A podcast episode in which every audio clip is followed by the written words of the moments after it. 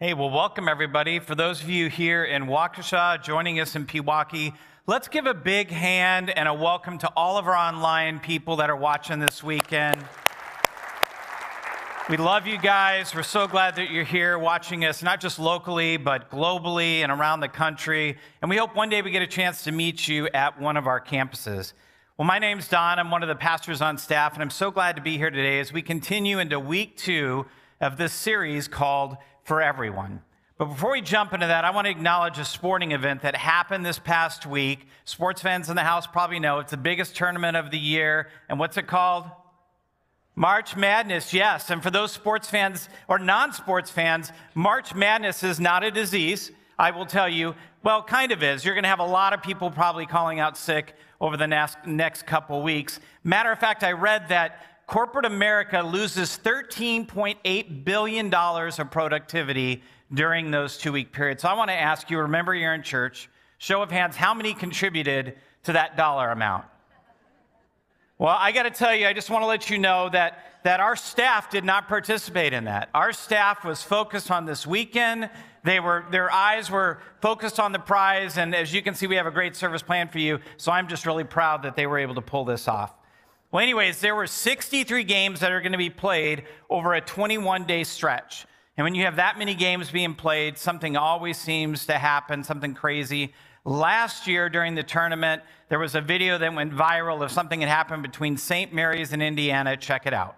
Or maybe he's got to go on Vern's yeah. shoulders. As you guys can see, the ball's gotten stuck up there. The referee stands on the on the chair first to reach it, but yeah, you got a room full of seven footers. I'm not really sure why he thought he was the one to reach it. Now they're arguing who can probably get up there to get it. But if you listen quietly, there is a an announcer that is saying, "Hey, I got an idea. Get the cheerleader." Smartest one in the room is the cheerleader. They go over. Is she going to be able to get it? Yeah. Cheerleader saves the day. Yeah, let's give that cheerleader a hand. What's crazy is later in this tournament, this actually happens again a few games later. This time they had the cheerleader on speed dial and it was taken care of really quick. Hey, well, listen, I share this with you, this video, because sometimes things happen and life does not go as it's planned, and we got to think outside the box. When life has kind of messed us up and we realize that the old way of what we're doing isn't working anymore, we have to start looking around for other solutions. Over the last few years, things have been kind of a wreck. It's been kind of dark. And truthfully, it doesn't seem like it's getting much better. It seems like it all snowballed with this global pandemic, the fear and the loss that people experienced, all the unknown that circled around, and, and really it, it drove us apart. And the darkness of racism continues to pop up again and again. The political division continues to separate us. I'm not sure I've ever seen our nation so divided. And if that isn't enough, we continue to witness the instability and war around the world, the atrocities in Ukraine, the refugee crisis, and it's becoming somewhat overwhelming. Just look at all the social media posts, look at the mental health issues that our young people are suffering through. Their darkness is very real. And for some of you, this darkness is quite personal. Maybe for you, it's economic darkness, where you're not sure where that next paycheck's going to come from or what bill you're going to be able to pay. Maybe it's relational darkness. It's been a tough time in your marriage in your family or an important relationship. Or maybe it's even spiritual darkness. You might be here this morning and you might look great on the outside, but on the inside, your heart just feels empty. People now more than ever seem to be looking outside the box for answers because everything else seems to have failed them. The government, politics, relationships, and unfortunately, even religion. They're looking for something else, and maybe that's where you are today. Maybe you're feeling a little bit lost in the dark. Well, 2,000 years ago, people felt the same way. It was a season of darkness. But then along comes Jesus, and he says this. In John 8 12, he goes, I am the light of the world. Whoever follows me will never walk in darkness. I love that first word, whoever. This is a reminder that Jesus is for everyone. No matter where your past is, no matter what you've done, he is for you. But the next word says follows. If we want to experience that, that light that Jesus offers, we need to step out of the box. We need to step out of the way that we're doing life and we need to follow him. Now, many of you have experienced this light, and you know that when you start to follow Jesus, it's kind of like a dimmer switch. The more that you follow him, the more that you follow what he wants to do in your life, the brighter things become, the clearer they become. Now, maybe for some of you, this is all new to you. And maybe you're looking for something different. You look at your life and you're open to look outside the box. You're open for something that can bring just some light into your life. Well, Jesus says, here's the answer Jesus is the light. And I want to encourage you to step out of that darkness that you're feeling, and you just need to follow him. This Easter, we're going to be doing baptisms again. If you want to follow Jesus, this is a great place uh, to start. This is your next step. Maybe you've made that decision, but you've never been baptized. Well, this is your next step as well. And we would love to take some time and just talk with you, answer any questions. As was mentioned earlier, we have a Next Steps hub in the middle of the lobby. Go on by. We'd love to talk with you. Last year, we baptized 75 people at Easter across both campuses. What a great way to celebrate your decision to follow him. Now, for others, you've already made that decision to follow Jesus. You know what, it, it, what it's like to experience the light of Jesus. But here's the thing Jesus doesn't want us just to experience his light, he wants us to be a light in the darkness. He wants us to help others find that light. In Matthew 5 14 through 16, it says, You are the light of the world. A town built on a hill cannot be hidden. Neither do people light a lamp and put it under a bowl. Instead, they put it on its stand and it gives light to everyone in the house. In the same way, let your light shine before others, that they may see your good deeds and glorify your Father in heaven. The very guy who would have written these words down, that would have heard Jesus say those words, was a man named Levi. Later, he goes by the name of Matthew. And so, when Matthew would have heard those words for the first time, You are the light of the world, let your light shine before others, he probably started wrestling with that. What, is what does that mean for me to be a light? What does that look like for me if I'm following Jesus? And over the next few weeks, we want you to wrestle with that. Wrestle with what does it mean? What is God calling you to do to be a light for others? Well, today I want to look at Matthew's life. I think we can learn a lot from his story, how he went from just experiencing the light to actually being a light for Jesus. So I want to look at this story. I want to reimagine this scene that's recorded for us in Luke chapter 5, verses 27 through 31. If you have your Bible or a Bible app, you can open up and, and read the entire text. So again, Luke chapter 5, verses 27 through 31. I want to set the scene for us. Jesus is teaching. He has a huge crowd of people that are listening to him and they're following him. We know that Peter, Andrew, James, and John, some of his disciples, these fishermen, were following as well. And Jesus wants them to see what kind of God he is, who he has come for, and what he is calling his followers to do. And that's not just his followers then, but that means us today. So as they're walking all together, Jesus sees this man in a tax collector's booth, and his name is Levi or Matthew. And he walks up to him and he says, Follow me. And it says, Matthew got up and followed him. Now, based on what we've seen Jesus do prior to this, when he's called disciples, this seems pretty normal. You know, he invites them, they immediately drop everything, and they go. But this was not like the others. It was far from normal, and truthfully, it was far from acceptable. This is where you're going to lose the first century crowd, especially if somebody was Jewish. Matthew was Jewish, but he was considered the worst kind of Jew. He was considered a traitor to his own kind they would have hated him even more than the Romans who ruled over them. He was a tax collector, which on the surface may sound like an IRS agent, but they were nothing alike. We might not like paying our taxes, but we like some of the benefits we get. Not in this day and age. Roman taxation, well, that's completely different. If you're a Roman citizen, you don't have to pay taxes. You win. But the people that Rome conquered, they paid all the taxes. But because the Romans didn't have the infrastructure to go out and kind of collect these taxes, they didn't have enough people, they came up with this brilliant way of collecting the money from the provinces. They're just going to use the people that already live in those neighborhoods to collect for them. And because collecting it would have been hard, as they have to go up and get that money from their own people, Rome gave them a little bit of an incentive. So I want to bring this into perspective in today's language, uh, bring this a little closer to home. This would be like if Wisconsin was conquered by Illinois. I know that would never happen. Look at their sports teams. But let's just assume that they could kind of conquer us. Well, once they conquer us, they go ahead and they use one of our neighbors to come and collect the money for them. But here's the catch they not only have the authority to collect the taxes, but because they're backed by Rome, they can add as many extra taxes as they want. As much as they want, they can tack it on. These tax collectors were loaded, they had everything that you could imagine. In a town where people probably struggled to survive, these tax collectors made an incredible living off extorting and oppressing their own people. They were robbing them blind. And because they were neighbors, their wealth was shoved in their face and a constant reminder of what was stolen from them. They're of Jewish descent, but they were no longer considered Jews. They were hated by their own people. Then along comes Jesus with this crowd following, and he's walking up to the tax booth, and you can know, you know what they're thinking. Man, it is judgment day for Matthew. Finally, he's going to get what's coming up to him.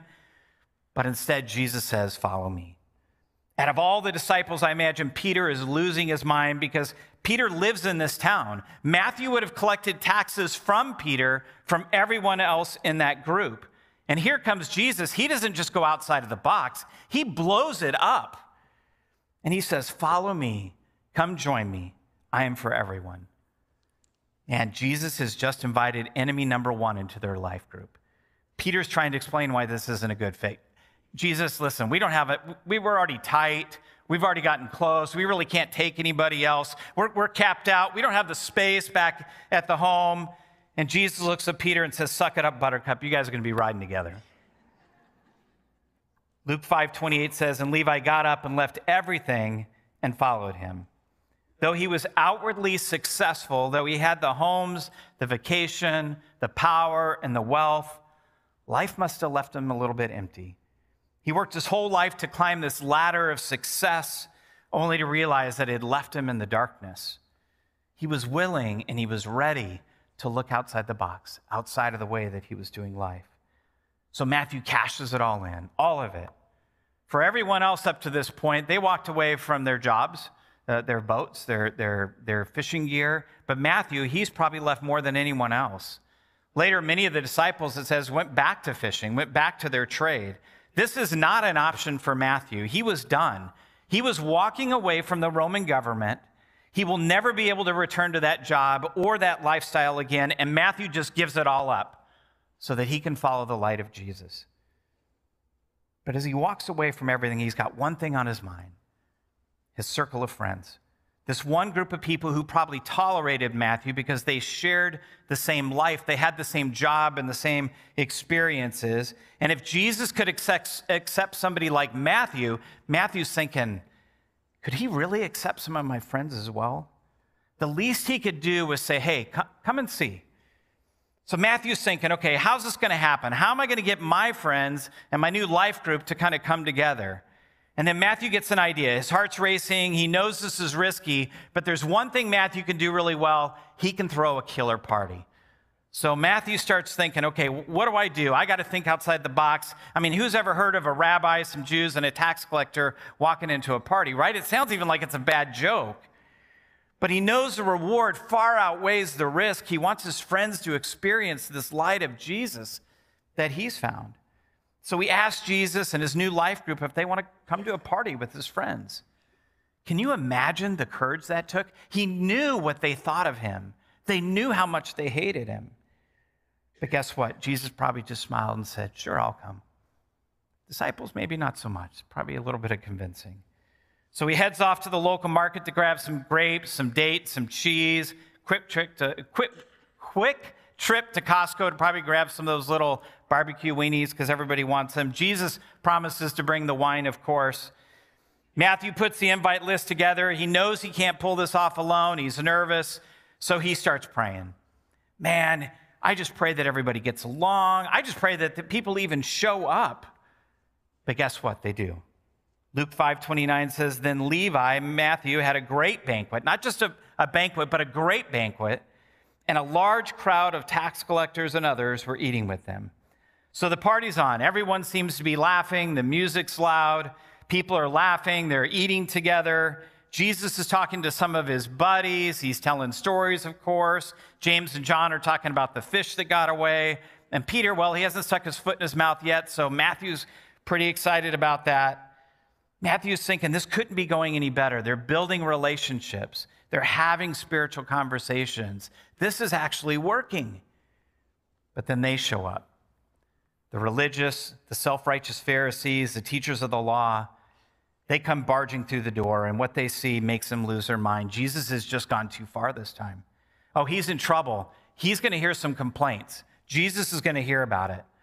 Luke 5:30 says, "But the Pharisees and the teachers of the law belonged to their sect complained to Jesus, "Why do you eat and drink with tax collectors and sinners?"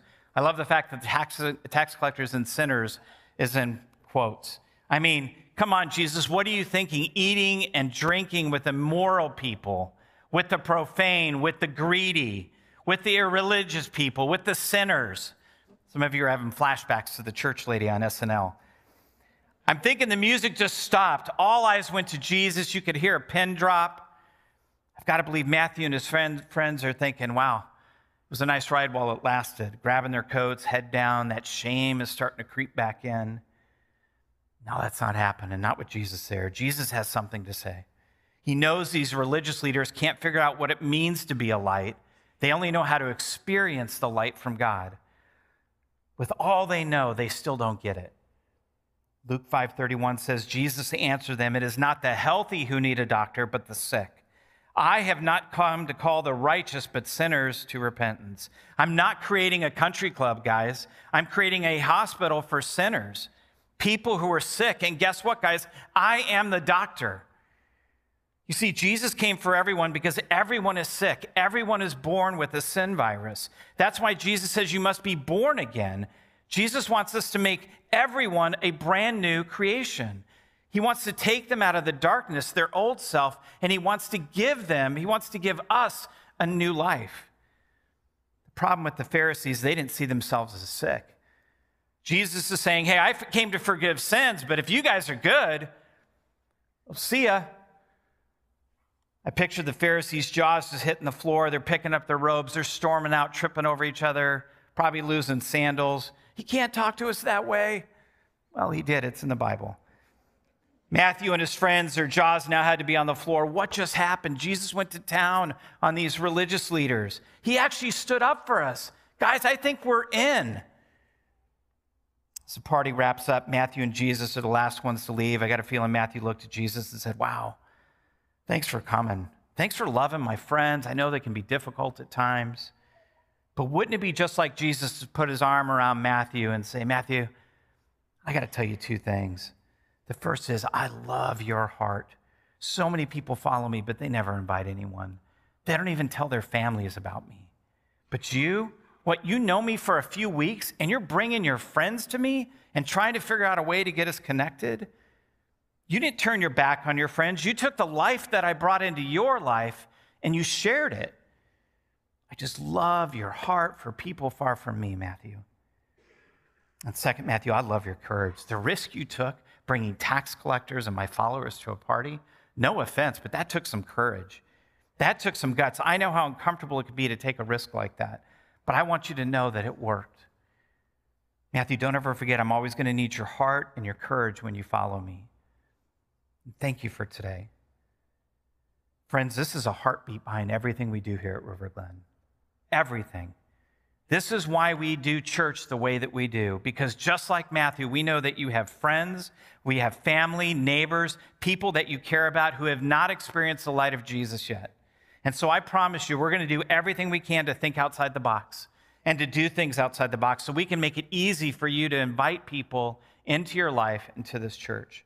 We're going to do outreach events in our community. We're going to throw parties at our campuses like the Easter Crawl and September Fest. This summer, we're going to have meals every Saturday night after service in Waukesha and in Pewaukee after Sunday service. This is why we find creative ways to reach people through music and worship, make it relevant to those outside the church.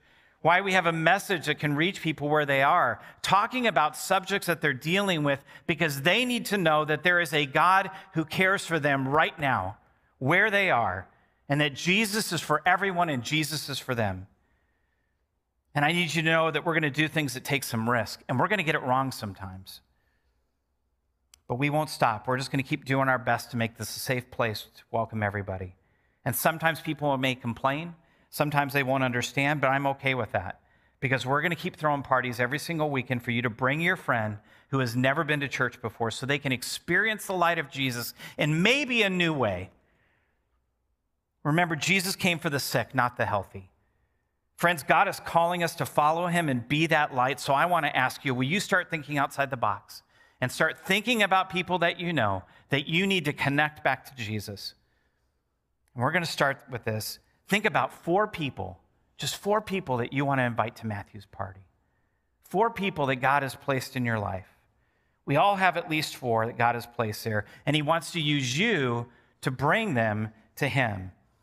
Now, I have an exercise that's going to help us think of these four people, okay? So I need everybody to start. Everybody put up five fingers. Okay? You got all the hands up. Okay, we're going to start with the thumb, okay? This is you. The next person is the next person is your, your index finger. This is a person who's closest to you. This might be a family member. This could be a relative or a close friend. Okay, do you have that name? We're going to go to the next finger, okay? This is the middle finger. Please do not put down the other two fingers. I don't need emails after service. So, this finger, you guessed it, is a person that we don't like very much. But for some reason, they're in your world because guess what? God put them there because they need to know Jesus too. So, this finger right here, the middle finger, is going to represent somebody difficult in your life. Okay, the fourth finger, this is your weakest finger. Think about people in your life right now who are going through a weak spell. Maybe they're ill. Maybe they're suffering in some way, or they've lost a, a job or a relationship. Okay, so that's your fourth person, is somebody that's, that's weak right now. The fourth person is the pinky finger. This is the short finger. This is for somebody in your life who maybe has just come up short. Maybe they've broken their marriage vows. Maybe they've had a huge moral failure, and now they live with this shame and they feel like they don't measure up and they feel like they're alone in the dark. And for those, they feel like they're just coming up short. Okay, so we have the index finger, the person that's closest to you. You got that name? We got the difficult person. We got the person who's suffering right now. We have a person who's just fallen short. When we have these four names, what do we do next? What do we do? We've got four names of people that we know that need Jesus. Well, like anything that's important to us, things that we care about, we need direction. If we're going to be a light for everyone, we need to start with prayer. We need to bring God into this. So, the first thing we want to do is we want to pray specifically and intentionally for those four people in your life. Pray for them on a daily basis and be very specific in your prayers. What do you want God to do in their lives? And how do you want God to use you so that you can be a light in their life?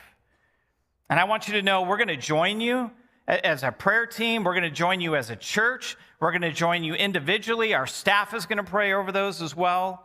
And to do this, we needed to think a little bit outside the box. I don't know if you saw it when you came in today, but in the lobby, we built this kind of monument to help us remember to pray for all those names that God has placed on your heart today. We've built this display, and it has thousands of light bulbs that can go into those sockets. And in just a moment, if you're at our Pewaukee or Waukesha campus, you're going to get a moment to come up during this last song and you're going to grab a light bulb. Everybody's going to grab a light bulb. And you're going to write, grab a pen, and you're going to write four names on that. If you came with a group of people, grab one pen. Make sure you drop them off when you leave. But we're going to write uh, the name of those four people. I've done it, they're on mine, and they fit. So I just want to make sure you know. And for those of you online, here's what you're going to do there's an email that you can uh, click. It's info at riverglen.cc. Your host is providing it along with the text number. Send us your four names. We'll make sure that we get a light bulb with those names on it. And then after the last song, we're going to go out into the lobby, and there's this huge wall that spells the words, This is for everyone, as this light that Jesus offers is for everyone. And I want, I want to ask you to do this. I want you to pray over those names. And then I want you to put it into the wall and turn it on. And when that light comes on, I want you to know and believe that God will use you to bring the light into those four people. I guarantee if you pray and you put that in, that God will use you in some way. This wall will continue to stay up in our lobby as a reminder to continue to pray for those specific four, throw parties for those names on the wall, and continue to invite those people. So, number one, we're going to pray specifically and intentionally. The second is we're going to invite boldly. Just as Matthew was bold enough to throw a party and invite his old friends and his new friends, I'm sure that wasn't an easy thing for Matthew to do. But he had a heart for his friends and he had the courage to know that God would do the rest. So let's be bold enough to invite someone. I think a great place to start is Easter. Let's invite somebody to our Easter service. People are more open to come to an Easter service than maybe any other time of the year. Matter of fact, next week we're going to have some tools that we want to hand out to you guys that's going to help make that invite maybe just a little bit easier. And what's the worst thing that can happen? Somebody says, no, thank you. And even then, they're going to be polite about it. In the first century followers of Jesus, probably not so much. I think they would have suffered a lot more than a no, thank you. Let's not let being uncomfortable keep us from sharing the light with others. Remember, God has called every single one of us as a follower of Jesus to be a light on a hill. If they come this Easter, what a great opportunity it's going to be for them to hear what Jesus did for them, what he can do for them, the light that he can bring into their world, and for them to see others take that step and follow Jesus and be baptized. What a weekend it's going to be. Let's never forget, friends, the stakes are high, eternity is on, li- on the line, and we have people all around us that are sick. As followers of Jesus, we can't continue to say we love everyone, but never invite them to come and see the doctor to find the cure. That's not love. And if this invite seems like a lot of pressure, if this is going to keep you up at night, know this it isn't all on you. Here's a reminder you're not the doctor, I'm not the doctor, none of us are the doctor. All he's calling us to do is to go find people and bring them to him. In the morning of April 15, 1912, the Titanic struck an iceberg off the coast of Newfoundland. Many of you have heard the story, you've probably seen the, the movie. The whole thing was a tragedy that may have been avoidable on many levels. There were over 2,200 souls on board. I found it interesting that what, that's what they call people on a ship or a plane. So 1,500 souls lost their lives that day. That's 67% of the people who boarded that ship never returned. As many of you know, the most tragic part of the story is that many could have been saved. Half the lifeboats weren't even filled to capacity. It said the first lifeboat that left had a capacity of 65. First one off, 65. But it left with only 12. It had five first class passengers. The other seven were crew that they are actually hired just so that they could get the five to shore. It was named the Millionaire's Boat by the press, and occupants were accused of ignoring cries for help from people in the water. Guys, I can't be us. I don't want that to be our story where we experience the light, where we find life, but we just come in on a Sunday and we keep it to ourselves and we leave people behind. Look at the empty seats around us. We have room on the boat. We sometimes need to take our eyes off of the shoreline and look around us and connect people. We have people in our lives that could fill those seats who need to hear that Jesus loves them and he came specifically for them. Let's be the kind of people that offer a hand, that we search for everyone, that we're for everyone, that we become a light in the darkness for everyone, and let's commit to be the people that pray specifically and invite boldly. Let me pray.